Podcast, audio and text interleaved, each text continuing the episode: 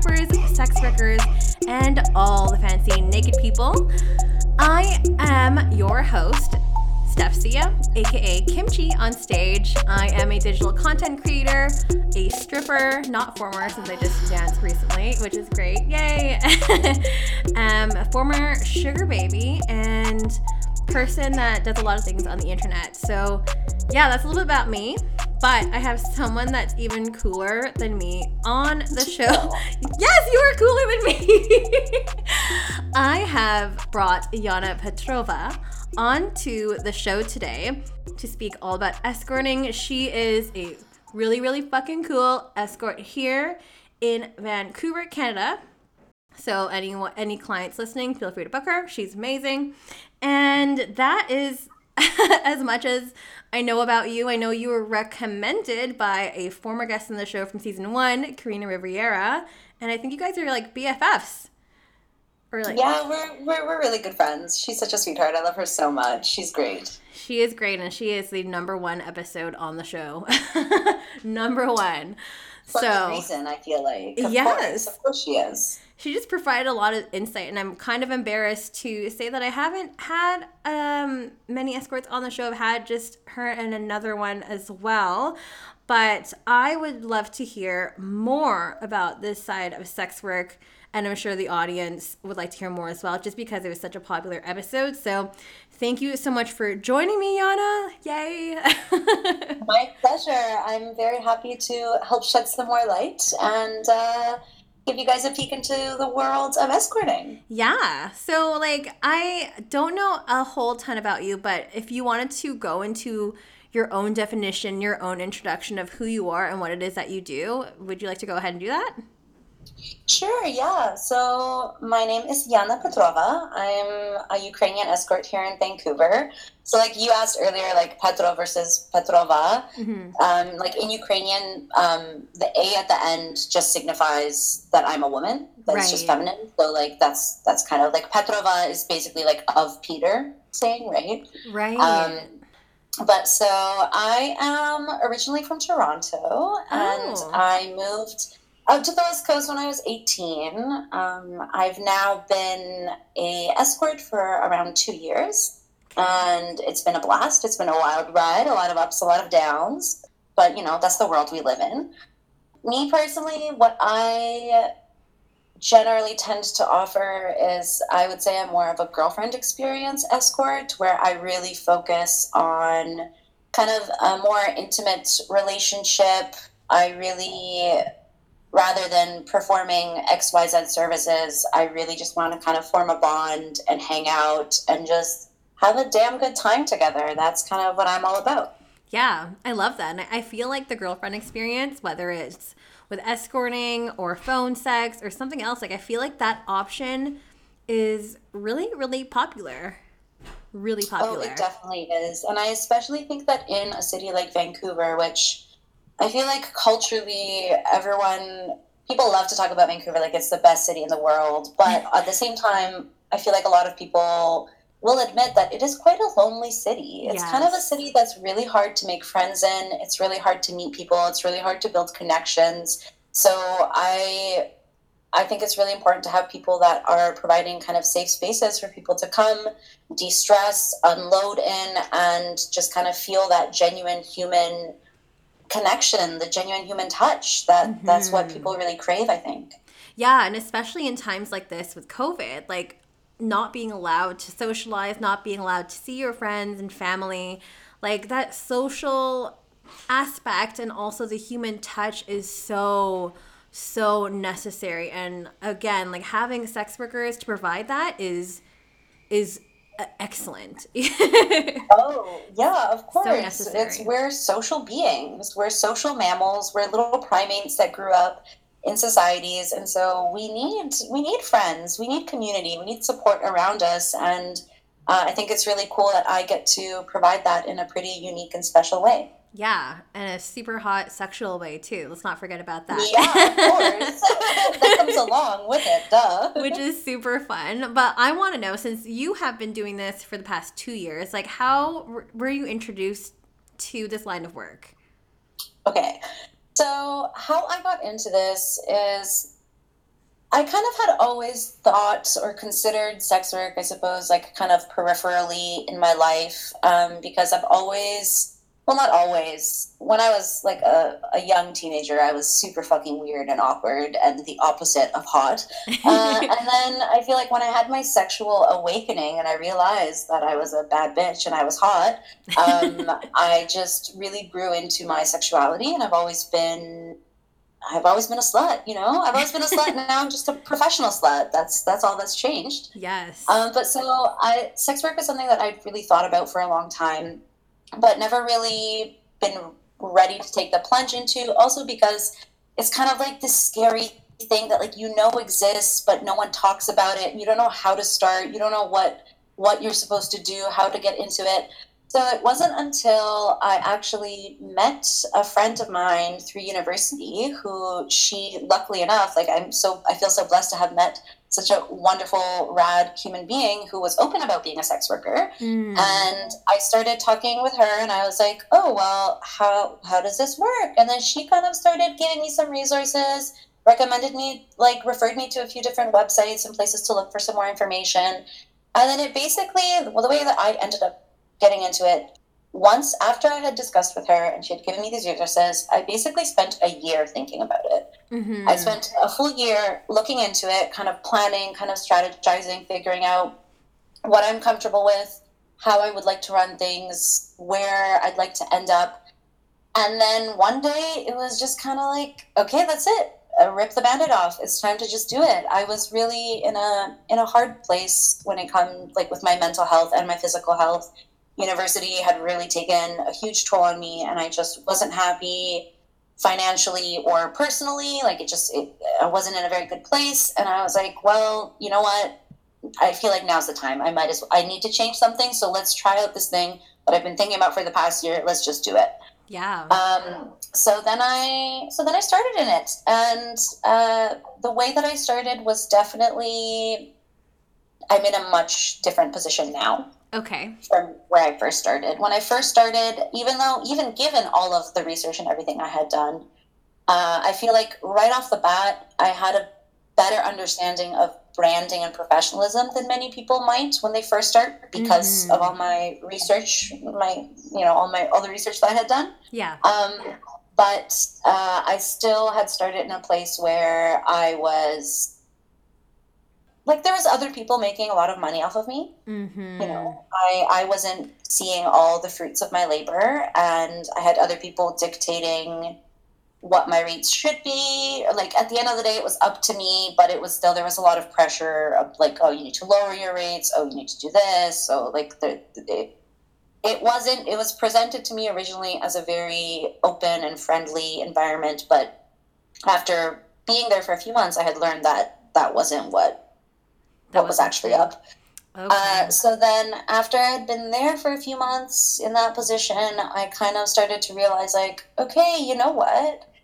I've always had a clear vision of what I want to do, and I know where I want to get to, and why am I spending this time listening to what other people have to say? Yeah. Why am I taking into consideration what this person thinks my rate should be, how this person thinks it should advertise, or like I I remember when I when I left that situation, um, the person that I was working with slash for mm-hmm. told me like you know she straight up said to me like you'll never make it you'll never make it downtown you don't have the ah. body type you don't have the look you're and uh, now looking back i recognize that that was her way of trying to control me to try to keep me there so she could continue making money off of me. Mm-hmm. But I was like, at that point, I was ready and I had the confidence instilled in me where I was like, you know what? I maybe I don't know what I'm doing. You know what? Maybe I don't. Maybe you're right and I will fall on my ass and I won't do well. But I have a feeling I'm going to do really well. yeah. I'm going to trust myself and I'm going to listen to my gut and I'm going to do what I think is right. And I've been running with that. And I've been happier in every sense of the way, like every sense of the word. I've, I've just been so happy since I decided to just trust myself and just to try things and go for it. And and here I am now. Yeah. Sitting in my lovely in call on the bed.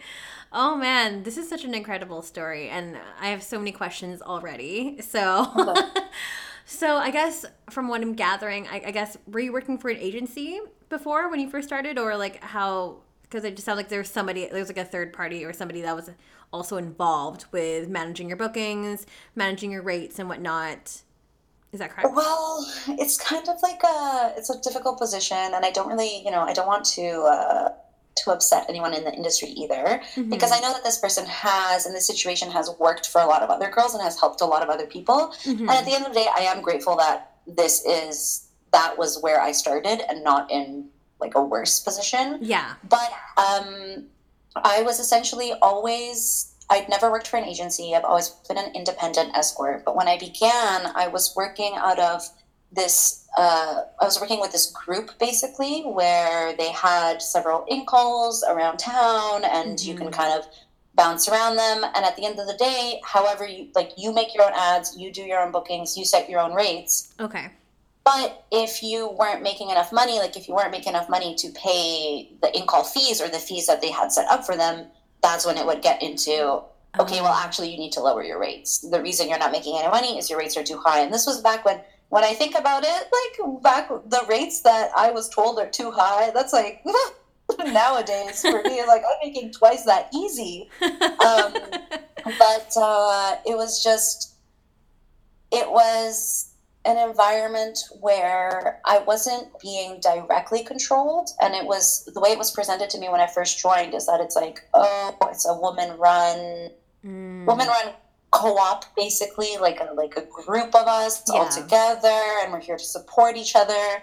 But by the time i left it was very clear that that was all kind of a, a ruse i think. And really at the end of the day it was just someone trying to make an exorbitant amount of money off of me. Yeah. Uh, that looking back like makes no sense. Why what was i spending that much money for? Why were they making so much money off, off of me? For what? I don't i really to this day i have no idea what it was for. Hmm. um but uh, yeah, so it was just uh, I was always independent, but like eh, independent-ish, I guess you could say at the beginning. Yeah. Yeah. Oh, that's so interesting. Like, I wonder, like, you don't have to like obviously share any like hard numbers or anything. That's not what I'm asking. But like, what kind of cuts were they getting from you, or like what kind of things were they cutting off in terms of like, oh, you're like the in call fees and whatnot?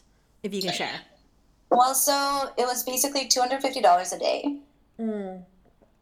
and the idea was that if you have a bad day and you don't make that much money, you can always reach out to the person running them, and then just leave thirty percent of whatever you've made.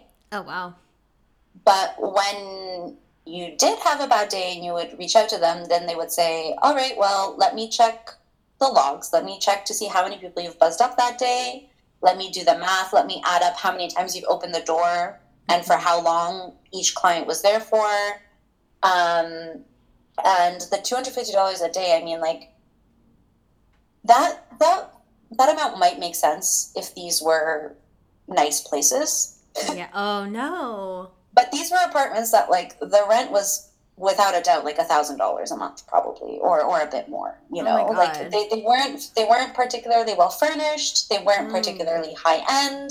Yeah. Uh, they were just very basic very very minimal no additional safety or protection for me. Oh my gosh.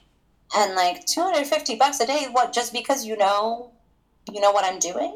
You know? Yeah. like it was it was a little bit uh Sketchy. yeah I, I feel like it was a a bit exploitative, I would say. Definitely exploitative for sure. Because like, what the fuck do they need that for? like, you know, yeah. what's the breakdown? And they, I'm sure, I'm sure they don't break of, that down. that's when I realized, okay, I should just leave and do this on my own because at that time, you know, with the amount that I was working, the amount of days I was booking, you know, I, I kept a log of everything. I kept a log of all my expenses and I just added it up at the end of the month. And I was like, holy shit, I could rent I could rent a beautiful apartment downtown for the amount of money that I'm spending yeah. on these mediocre areas. Um, for sure.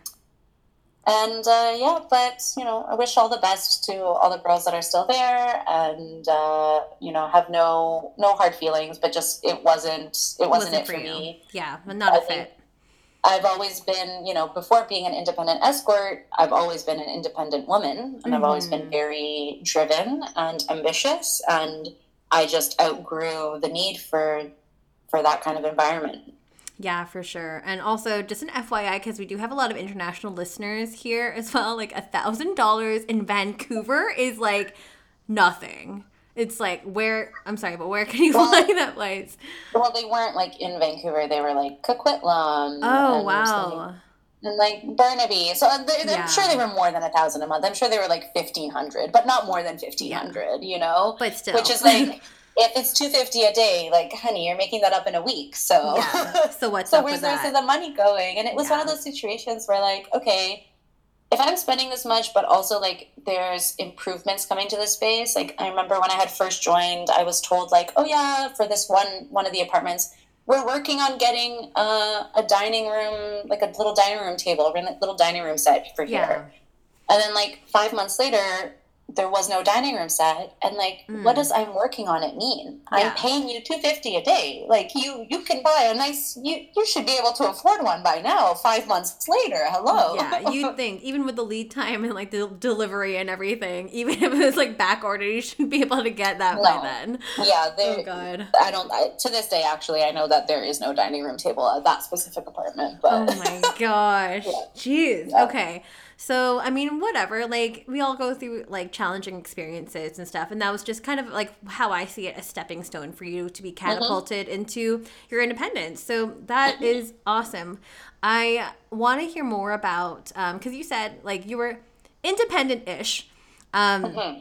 So, you were still able to like set your own rates and stuff. Mm-hmm. Um, can you speak a little bit about that in terms of like, the research going into it, how you were able to come up to that number and stuff. Because I think a lot of people, and not just in terms of escorting, but in general, sex workers, I feel kind of struggle a bit with setting your price and kind of knowing your worth. So. Oh, very much so. I yeah. struggle with it to this day. I actually.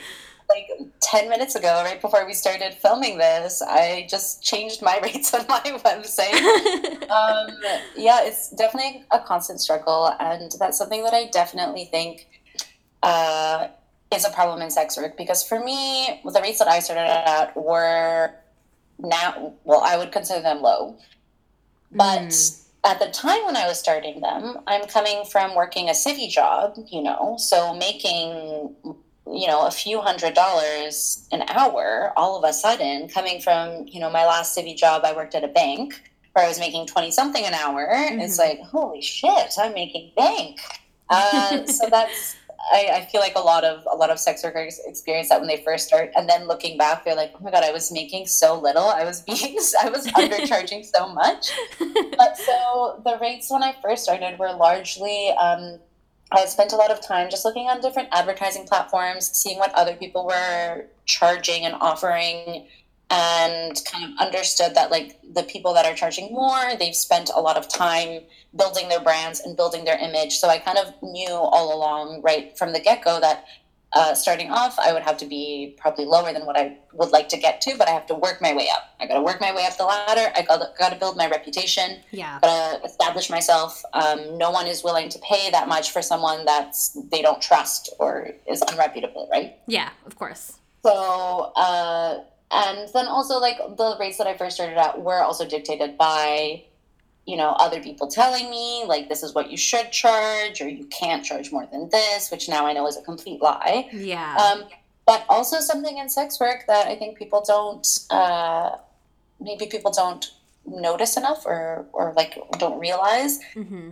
is the issue of the fact that who we have we as sex workers the people that we communicate with the most directly are clients yes. not other sex workers yes and so when you're dealing with clients who there are so so many wonderful amazing brilliant respectable fantastic clients in this world mm-hmm. but for every one of them there's a there's another five dirtbags right yes that's how it goes and so when you're being bombarded by dirtbags always telling you you're charging too high you're charging too high and the thing about these guys it doesn't matter what you're charging they will always say you're charging too high yes. because they, they want to undermine you. Yes. They want you to charge less. They want you to be accessible to them.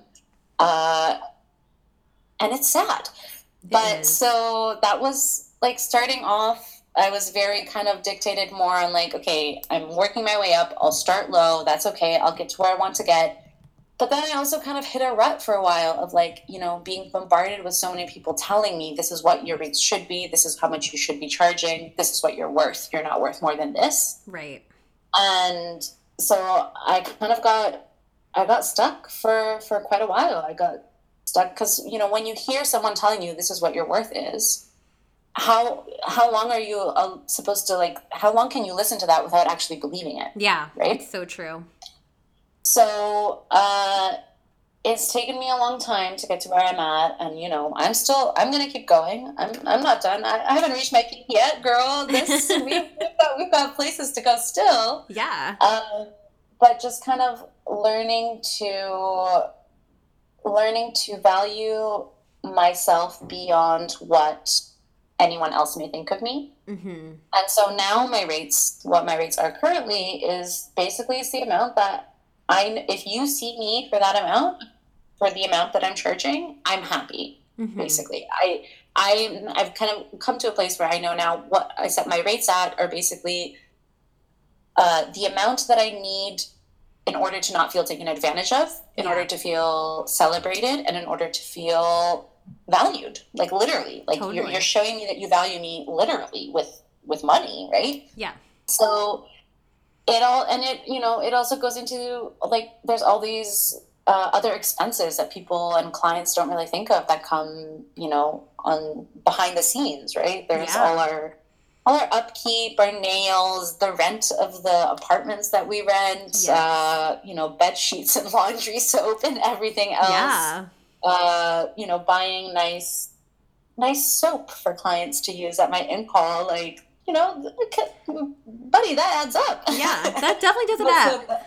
yeah. So, um, yeah, so that's kind of where I've landed with at my race is what makes me feel happiest and mm. anything lower than this i feel like i start to resent people a little bit because I, I feel like you know you're taking advantage of me and my time and my energy yeah and so now i what my rates are are what uh, what i feel that i deserve at the minimum at the least. Yeah. yeah. Oh my gosh. I love everything that you've said here too. Even down to like what you said too, like all the, all the uh, back end kind of things um, that make your space beautiful and also make you um, that celebrates you, you know? Like we don't often speak about that, so I'm really really glad you brought that up. um, yeah. Like totally. I, I'm curious to like see like and hear mm. about your process because it obviously sounds like you've went through some stuff and it took you some time to get where you are. Did you want to speak a little bit about that and like you know when you came to that realization that like you know maybe like i am worth more? Hmm um really for me i feel like well at the end of the day it's always been kind of a baby step situation of like you know two steps forward, one step back. Yeah. Really slowly kind of building up and up, you know, started with like increasing my rates by like $20 at a time, you know, just yeah. very slowly kind of working my way up. And a lot of, too, like a lot of rate basage, I think um, there's a lot of fear around it. Mm-hmm. So I know I've always felt, and I think everyone always feels a sense of fear when you raise your rates of like, oh no, yeah. What if this is it? What if what if i'm not worth this much and now suddenly no one will come see me? And then mm-hmm. and then you end up seeing some great clients that love you and uh, pay your new rates and then some and you're like oh oh maybe i can do this. Oh you know what? Yeah, yeah i can do this. I can get by like this. Totally. Um and so it's just kind of my process has been uh a long one, a slow one. You know, I've had a few different in calls, a few different apartments that I've rented for work in the past. Mm-hmm. Um, I've had my own issues with in calls. I've had my own issues with working with other people that, you know, weren't as ambitious as I was and or trustworthy or reliable enough and things have fallen through. Yeah. And at the end of the day, it's kind of just knowing that I think my success comes from my belief in myself. Yeah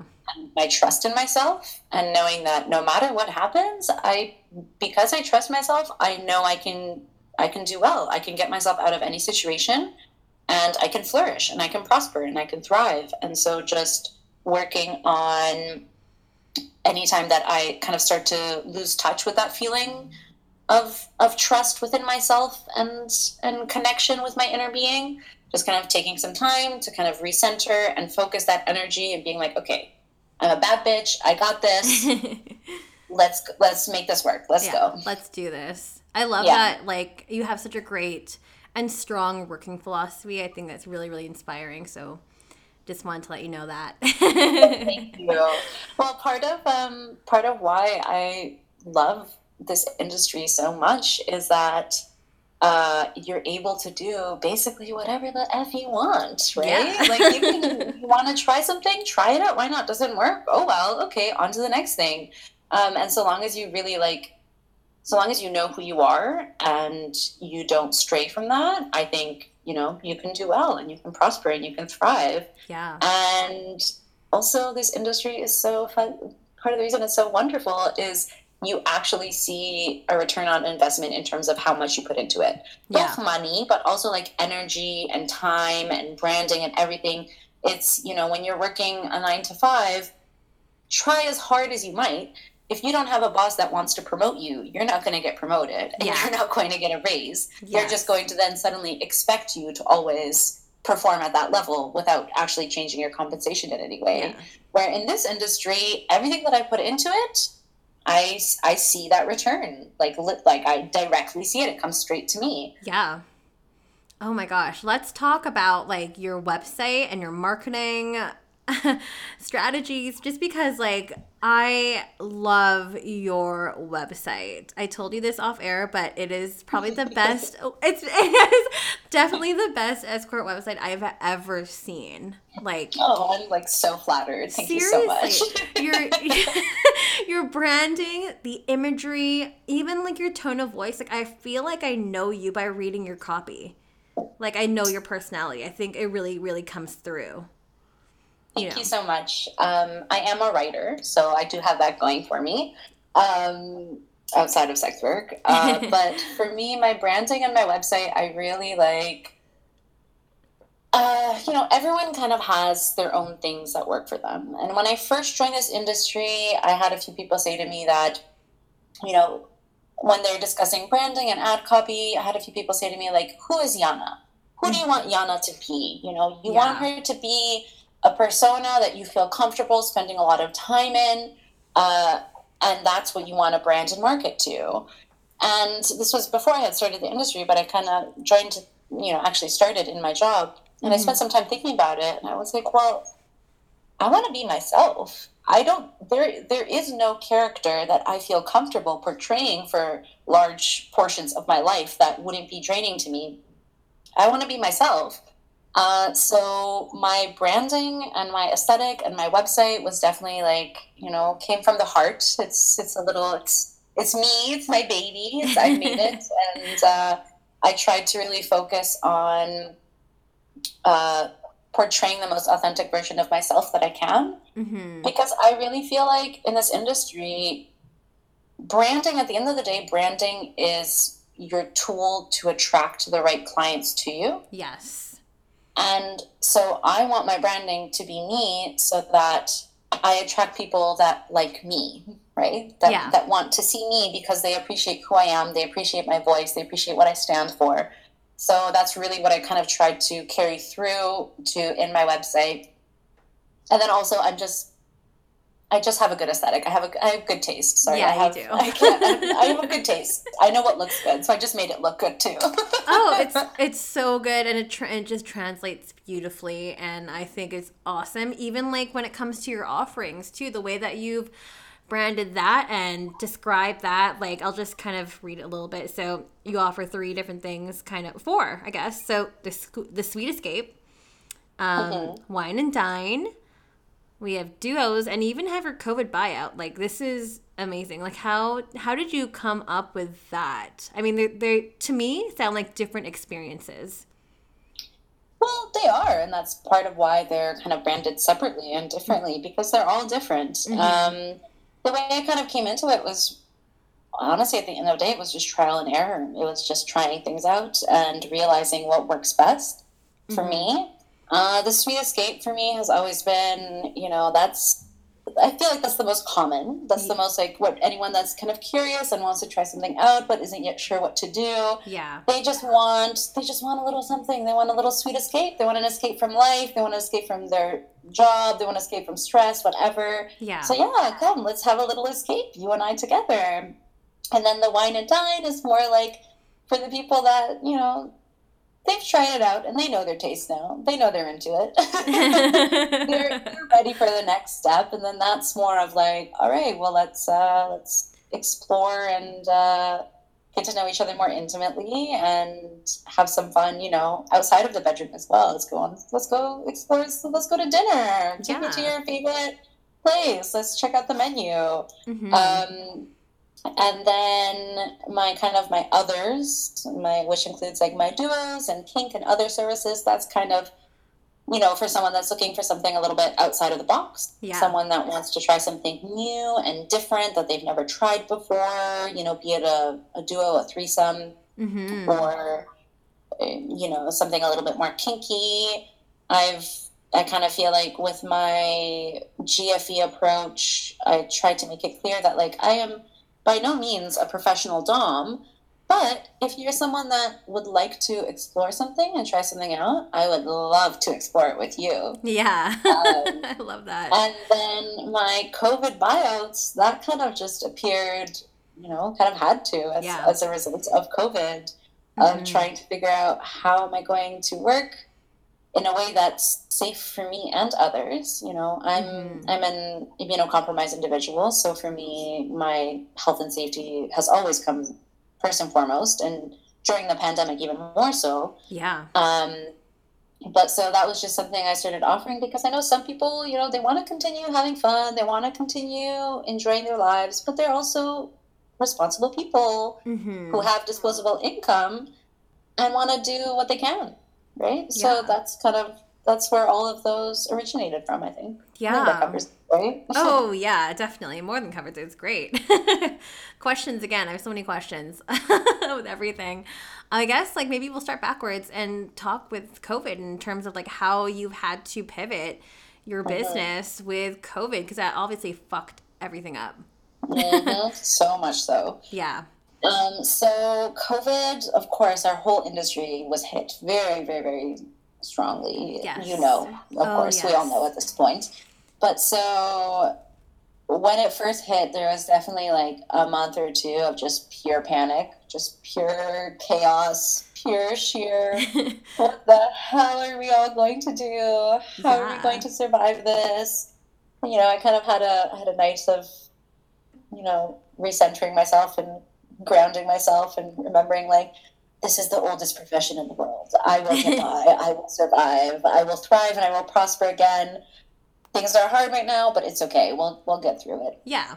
But definitely my actual offerings and the way that I worked had to change a lot because suddenly I really had to more so prioritize and focus on existing relationships rather than, you know, advertising for new clients. Oh, really yeah. kind of me personally, I kind of pared down my list of people that I see. And of course, even the people that I used to see very regularly, there's a few of them that I continue seeing through the pandemic, but of course, it was at a much lower, a much reduced Frequency? rate. Yeah.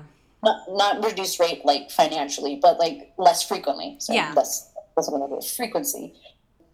And uh, yeah, so just really kind of focusing on the people that that care and that are responsible as well and focusing a lot more on longer dates kind of spending more time together.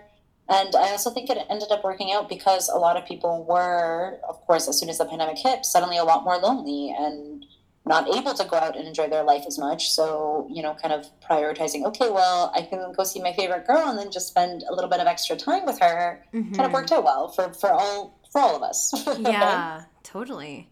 Oh my gosh. Uh yeah, COVID has been a really interesting time, but I think it really, mm-hmm. you know, made us realize that we are all resilient and there are ways to kind of repackage and reinvent yourself and you know move forward because i mean the world doesn't stop spinning right so we just you just got to keep going i also want to talk to you about duos too because we haven't really talked about duos a lot in the show at all so do you want to speak a little bit about that and like working with others and how you form those connections and like how do you work with other people? how do you feel? Yeah, well, duos obviously in the times of COVID are quite different from yes. Back in the day, how they used to be. uh, for the longest time, like I, I I did very few duos last year. Like I, I kind of most people kind of stopped offering them for a while. Yeah. Uh, a lot of people still don't offer them. Um,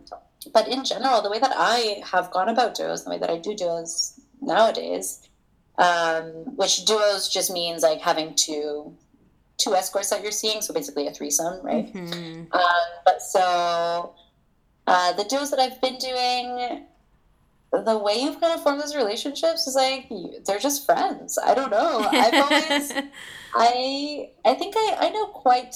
I know.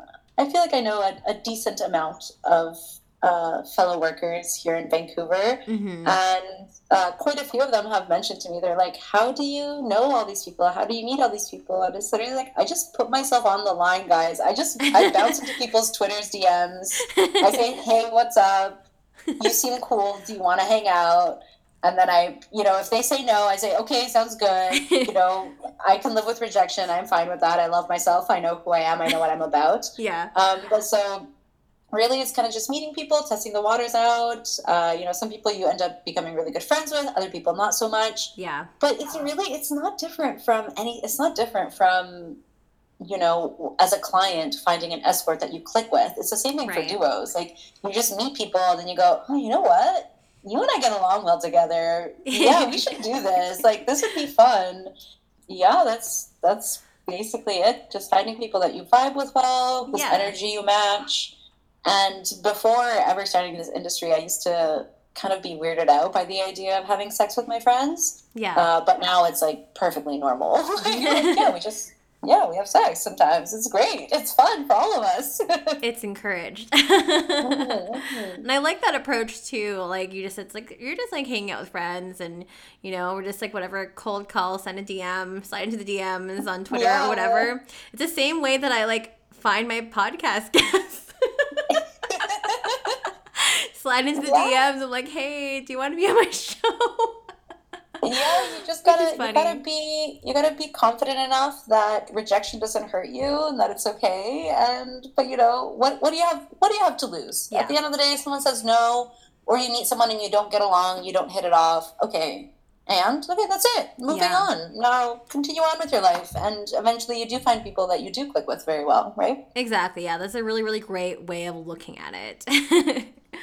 um, I also wanted to talk to you about boundaries.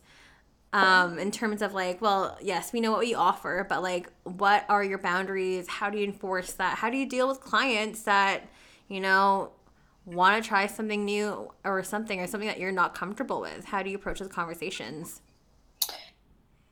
Well, at the end of the day, I feel like in sex work, people often talk about boundaries, but what people don't talk about enough about is consent. Mm-hmm. yes. So, someone pushing a boundary isn't someone pushing a boundary. That's someone not listening to your consent. That's someone that's violating your consent. Yes. And I just, I don't see those people. Or if I do see them and they push my boundaries, they violate my consent, I say, okay, that's it. We're not continuing this. Mm-hmm. Because just because I'm an escort doesn't mean that I my consent is any less important than anyone else's. Mm-hmm. Um, boundaries, very much so. You need you need good communication. If someone doesn't communicate before doing something, hello, what are you doing? Yeah. You need to communicate. You need to discuss expectations. Um, and at the end of the day also like a lot of clients i think as an escort people often message every escort knows this people always message and say like do you offer this and this and this and this this specific sexual service mm-hmm. and at the mm-hmm. end of the day bro i don't know i don't know you i don't know if i'll feel comfortable doing that with you you know right now you're just a random number who hasn't even introduced himself yeah. in my inbox, I don't know if I want to do these activities with you. Um, and that's definitely something that I find I found as I kind of rebranded and uh, continued upping my brand, mm-hmm. uh, working towards what I wanted to. I started receiving less and less of those kind of inquiries because um, people will you know it's similar to like when i was saying like people saying you know you're not worth this much you need to, you need to charge less and less for this for this service well those are the exact same kind of people that uh, they're looking to get your service for as low as possible and they're thinking of it as your service. They're thinking of it as you know essentially using you like a sex doll. Right. When i'm not. Part of why i do a gfe is i am not a sex doll. I am a human being that's here to hang out with you have fun have some crazy good sex, but I'm not going to promise anything for you until I know you, until I've met you. And I feel like anyone that expects you to, that's a little bit of a red flag to me off right off the bat. If mm-hmm. someone inquires with you and asks you for this and that service and they want this specifically, like just the fact that you don't even like clearly from you asking this, you don't really understand what consent is. Mm-hmm. And you don't really get what good sex is either, what fun sex is either. And I'd love to show you, but like you need to grow up a little bit more before I ever feel comfortable seeing you. Yeah, 100%. 100%. Because, I mean, as you market yourself and as you've kind of rebranded stuff, um, you branded yourself, um, you're like, do by doing that, you are not marketing yourself to those types of people. So it's like already weeding those types of peeps out, right? Exactly. yeah. yeah. I mean, like going along with this conversation, can we talk about your screening process and like security? Sure. Yeah. Yeah. What's happening with that? um, so, you know, everyone in the industry has their own screening practices. Um, and I've always felt like right off the bat, the clearest, easiest screening is just asking or providing, like saying, like for example, when I advertise in my ads, I say, contact me with the following. Mm-hmm. All I ask for is your name, age, a brief description, when you'd like to meet, and for how long. Right. And just based on someone's ability to provide that information, right off the bat, you get a lot of, you know, what kind of person they are. You know. yeah. Um, so that's kind of starting off how I how I always that's like that's the base level screening. Like can you follow simple direction? Yeah. can you answer simple questions? Yes or no. Uh, then going off of that i personally do not ask for id i know a lot of other people that do. Mm-hmm. um, some people ask for id i ask for id if i'm doing an out call to a residential address. Okay. then i ask for id with matching with the address matching on the id mm-hmm. for you know for personal safety. Yeah. Um, but otherwise what i do is i always make sure that you know, I have access to a few different blacklists, which are just lists of bad clients to not see. Mm-hmm. So I run their contact info through the blacklist that I'm a part of to see if anything comes up. Um, if someone is texting me, I always make sure that it is a real phone number, not just a burner app number, yes. because burner app numbers are really easy to buy and just switch and pretend you're someone else, right? Yes. Um, and then always taking a deposit as well. Mm-hmm. Um, and that idea is like, listen, I've clearly you can see how much time and energy and money I've put into becoming who I am today and the professional that I am and building the rapport and you know be, becoming an established provider. I've put in a lot of time into this, so the least you can do is send me 50 bucks at least. right? Like yeah, just to show me that you are also legit so that's kind of what I do. And a lot of it is very, very much so based on gut feeling at the end of the day. Yeah. I hear that. I have I've had a few bad calls, and every single one of the bad calls has been with someone that I had a bad gut feeling, but then mm. I rationalized it and I told myself, no, he didn't actually say anything bad. Mm. He didn't actually do anything bad right out the gate. So uh, I guess I'll see him, and then it ends up being not good. Oh no. Um, but you know whatever. You live and you learn. But it's very much so like you have to trust your gut. And sure. i feel like uh, i've gotten personally i've gotten really really good at, at learning a lot about someone just based off of three texts back and forth you know? Really? Wow. Okay. There's a lot there. Are you comfortable sharing some of your bad like in calls and out calls that you've had? Well, I've never had a bad out call, mm-hmm. but I mean, I've been raped before. Oh my gosh, I'm so sorry. Well, it's one of those things like I um, a lot of us have. Yeah. Right? Yeah. A lot of us have. And for me it's something like rape isn't something that was new to me when I joined this industry. Mm-hmm. You know, it's something that I've lived with and experienced well before. Yeah. And uh yeah, it fucking sucks. And there, there's not much to say beyond that. Yeah, it fucking sucks. Yeah, it fucking sucks. I but am so sorry. Find ways to cope. One of my favorite things about this industry is the community and yes. the resources and the support that you receive from others within it. Mm-hmm. And so, anytime I've had anything bad, creepy, weird happen to me, I've always had, you know, a whole such a wide, huge net of people behind me that are there to support me and to ensure my health and safety and to help me get back on my feet and mm. and we're all there for each other and we all support each other in the same ways. Yeah, I love that you said that just because it's so true and unfortunately your experience um, isn't and I say in, in, in the I say this in the nicest way possible, but unfortunately, it's not new, and it happens to so many of us. Whether you are an escort, whether you are a stripper, whether you provide some other service, you know, like that's always like a risk that uh, not okay risk is not the right word because i don't want to do any victim blaming at all but it's just like especially in that line of work it, it's very very vulnerable and you are placed yeah. in a very vulnerable position yeah but right? at the end of the day i mean when you're talking about risk you we experience risk as women mm-hmm. just exist just in our day-to-day lives we're always at risk of sexual violence and we just happen to be in a in a position working in an industry where predatory men just think that we are it, they for them it, it's just like easy bait right yeah you know like it's, it's, even easier like because they think oh well you know this isn't just a woman on the street. This is a woman you know that i'm paying i'm paying for her time with. So i yeah. can do whatever the fuck i want to her. I own her for this period of time. Right yeah and that sense um, of entitlement is dangerous.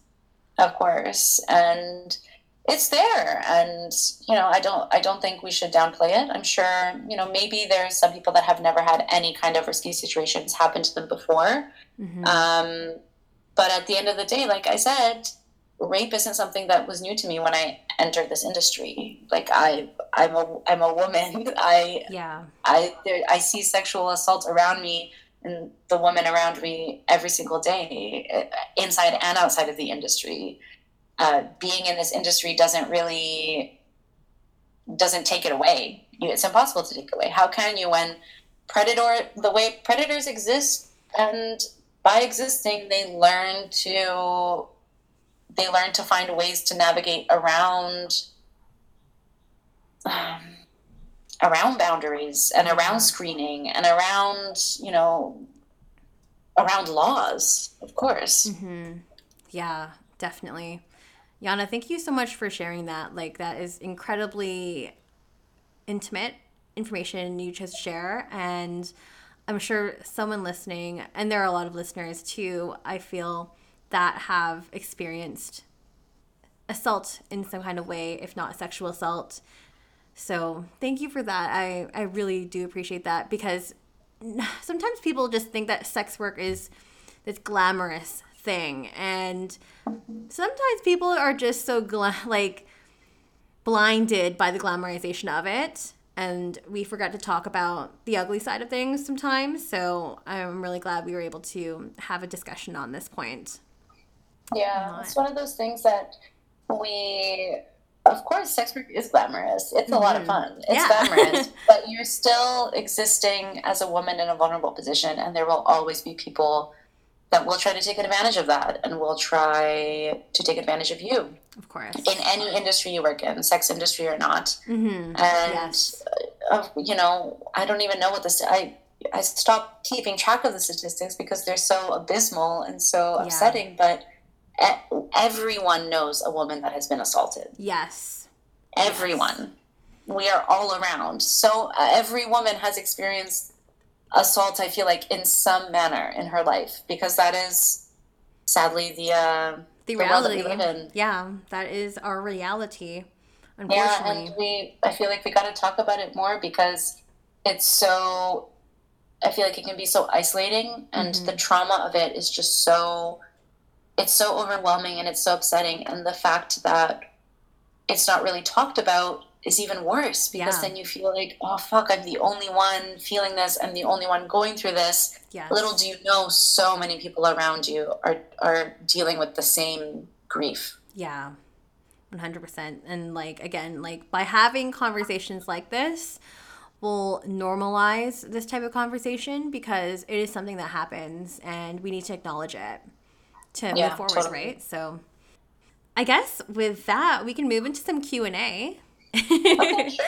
There's a bunch of questions that came in, but let me ask my question because I didn't even get to talk about this yet. But okay, so what what is the big difference in terms of like what you offered in the beginning of when you first started escorting and what you offer now? And yeah, I guess like were there any mistakes that you would never repeat again? when I entered the industry, I was definitely, my offerings were a lot more focused on what I thought other people wanted mm-hmm. and not what I actually had to offer. Um, so I think when I first started, it was a lot more services based, a lot more trying to appeal to the mass market. Mm-hmm. And now what's changed is I fuck that. I'm not trying to appeal to anyone. I am me. And if you are attracted to me and the vibe is right, let's get together, let's have fun. And, you know, we'll, we'll go from there. We'll see how it goes. But I think what I would definitely advise to anyone entering this industry, or if I could advise, you know, younger me, you know, little baby hooker version of me, I would definitely tell myself that uh, trust yourself and don't try to change yourself in a way in any way that someone else tells you to. Mm-hmm. Don't change yourself because someone else thinks you should. Do what you think is right and stick true to your gut. And that's really what the most has changed for me in my branding and my offerings is now what I offer is what I enjoy, which is getting to know someone yeah. and having fun and uh, you know, inside and outside of the bedroom. Um, how how does she navigate duos since it's illegally soldiered, or I guess soldiered, soldiered as selling sex as a third party? I'm not sure about that question. It isn't. Yeah, I'm not sure about that question. Um, I think what that question is, I think that question is thinking of it more like in terms of me kind of being madam esque. Oh. And like, and I have my girls that I bring into it. Yeah, uh, not, but though. really, how I navigate duos is we're two independent girls. We get together, we agree upon a rate, we mm-hmm. always match, we leave with the same amount. Yeah. Um, and we just agreed to yeah, let's the two of us get together, make some money, have a fun threesome, and oh my god, duos are the most fun. I love duos. As for, I mean, you know, as a bi woman, a uh, girls. so hot. so like, yes. yes. please, please give me the opportunity to fuck more women. Like I, I really want that in my life. Um, but also, yeah, it's literally just we're both independent workers. We're agreeing to a rate. We're agreeing to our restrictions. Neither of us do anything we don't want to do, and we leave with money and Yay. have a fun time. That's it. That sounds great. yeah. Yes, please. mm-hmm. I guess on that note, um, if you're bi, do you ever receive any female clients? Oh my gosh, I haven't yet. Yet. And I'm waiting. I'm, I'm, I, I, I feel like that's one thing I gotta change my branding. I gotta figure something out. women, come to me, please. I love women. I do have like a fair number of clients that are couples. Okay. And those are always my favorite because I can usually just focus entirely on the woman. and the man, the man is equally happy. You know, what, who, what's he going to complain? What? Yeah. no. um, but women clients are definitely like a rare breed in this industry. There's every there's a few girls that you know will say like I've had one or two in, the, all, in all the years I've worked, like they're around somewhere. I'm sure. Yeah.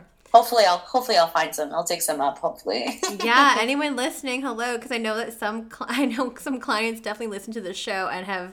yes. Hi. Come yeah. book me, please. I love to fuck girls. Yay.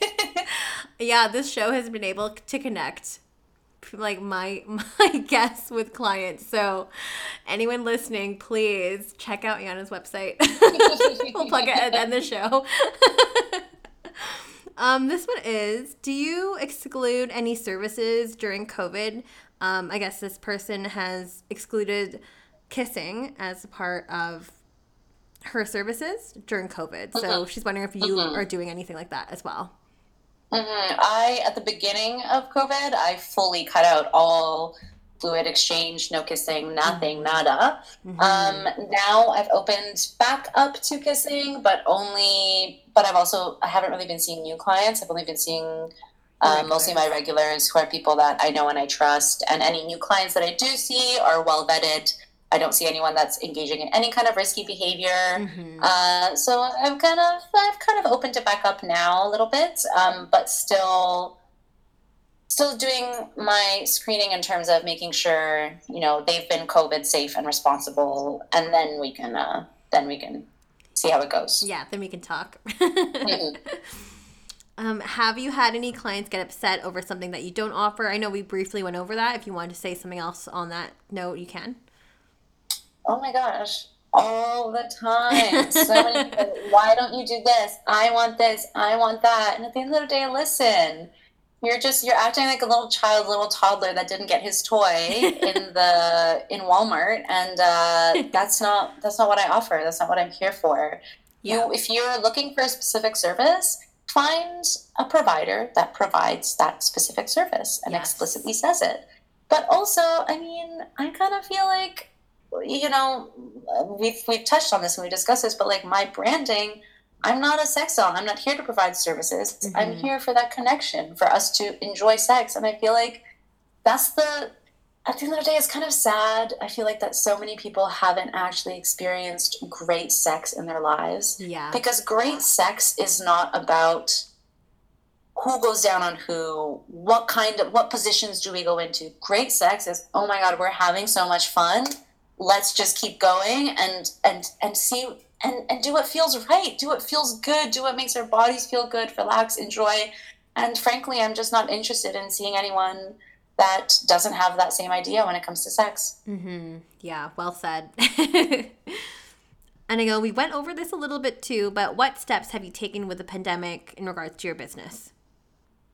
Definitely you know, thorough screening for any new clients and regulars as well, um, reducing the amount of new people that I'm seeing in general, reducing the amount of appointments I see ever. Mm-hmm. Uh, I usually, like, I don't see more than two people a week right now. Um, you know, for a while I was reducing, like, no saliva exchange or anything like that. Um, also, just general kind of other upkeep, like in my in call, like I sanitize everything. I clean so much, so much laundry, just being extra vigilant on uh, keeping up on making sure that everything is spick and span. Yeah. Mm-hmm. Yeah. Okay. Great. Yeah. Lots of great uh, tips there too, in case anyone else is listening. So take note. And I guess the last question here is Do you cam? And I guess this is coming from the what's the angle in terms of like have you had to pivot in other forms of sex work while the pandemic was happening? Of course. Yeah. I mean, that's a very valid question. Mm-hmm. And anyone that's in this industry knows that come pandemic, so many people suddenly switched and transitioned into online work. Yes. Uh, I never cammed. I never did OnlyFans. I didn't really do that. I at the beginning of the pandemic, I did you know, kind of in the panic when everyone was like, oh, oh what are we going to do? How are we going to survive? Yeah. I started to offer a few different online options. Um, mm-hmm. and I did that for a couple of months. Uh, but at the end of the day, it's just not me. Yeah. Like I fully respect it, and I, I, it's amazing for the, for performers, people that can perform in that way. But part of the reason that I entered this industry and the reason that I love this industry is I like to do things that make me feel good and I never really could get into I could never fully get into online work because it just didn't feel right. I wasn't having fun. I yeah. I missed the I, I love sex. Like I just I love sex. like I don't like sexual acts. I don't like it's not that, you know, sexual services, the idea of sex, performing sex. I like the actual act of it. Mm-hmm. So for me, I found for my business and for my not just my business, but honestly, like my physical and my mental health and well being, mm-hmm. uh, online work just wasn't for me. So I decided that for me, what would be best and safest would be to just reduce the number of people that I see and kind of really focus on nurturing and growing those relationships. Yeah. Um, and that's that's what's been good for me. Yeah. I love how how true to yourself you have been throughout this entire pandemic and this entire It's been thing. hard. It's been tough. Yeah. but again, the resilience is really admirable, so that's super cool and you've just stayed so true to yourself and on brand and everything and I think that is like it's just so key. So key to your success. you know? Yes, I, I would agree. Yeah, staying true to yourself is very important because at the end of the day, you know, I'm sure I could have made a lot of money if I did things differently. But at the end of the day, I just want to be happy. Mm-hmm. I want to live a life that I feel celebrated and excited about. Um, and I don't want to do anything that doesn't fit into that. Yeah, of course. Of course. That's so important. Because again, as I said earlier, there's just a lot of people that just, you know, maybe are just not there and yeah. they're not authentically themselves yet. They don't know how to value themselves. They don't know what their value is. They don't know who they are. And that's okay. It's just, you're going to have to come to that point. And when you get to that point, it's just going to be like, oh my God, a light bulb went off. what am I doing? but I guess totally. with, with that being said, that brings us to the end of the episode. But before I let you go, where can we find you? So my website is yanapetrova.com, um, Y-A-N-A-P-E-T-R-O-V-A.com. And you can find me on Twitter and Instagram, but I'm way more active on Twitter, guys. Like I don't, yeah. I just have an Instagram to link to my Twitter. and my handle is at Yana Petrov with two V's. That's Y A N A P E T R O V V. Awesome. And I'll be sure to plug those links, all your handles and everything in the show notes. If you haven't already checked it out, be sure to check it out. And it's me on Instagram, so Strip by Sia, or my personal Sia Steph. And it's new new episode. I, can, I cannot talk anymore. I've been like in meetings for so long. Um, it's God damn it. It's new episodes every single Sunday on wherever you get your podcast. I'm literally everywhere. And don't forget to like, rate, share, and subscribe. Maybe write me a nice little review, and we'll catch everyone in for another episode next Sunday. Thanks, Yana. Thank you so much for having me. It's been a pleasure. Thank you. Bye. Bye.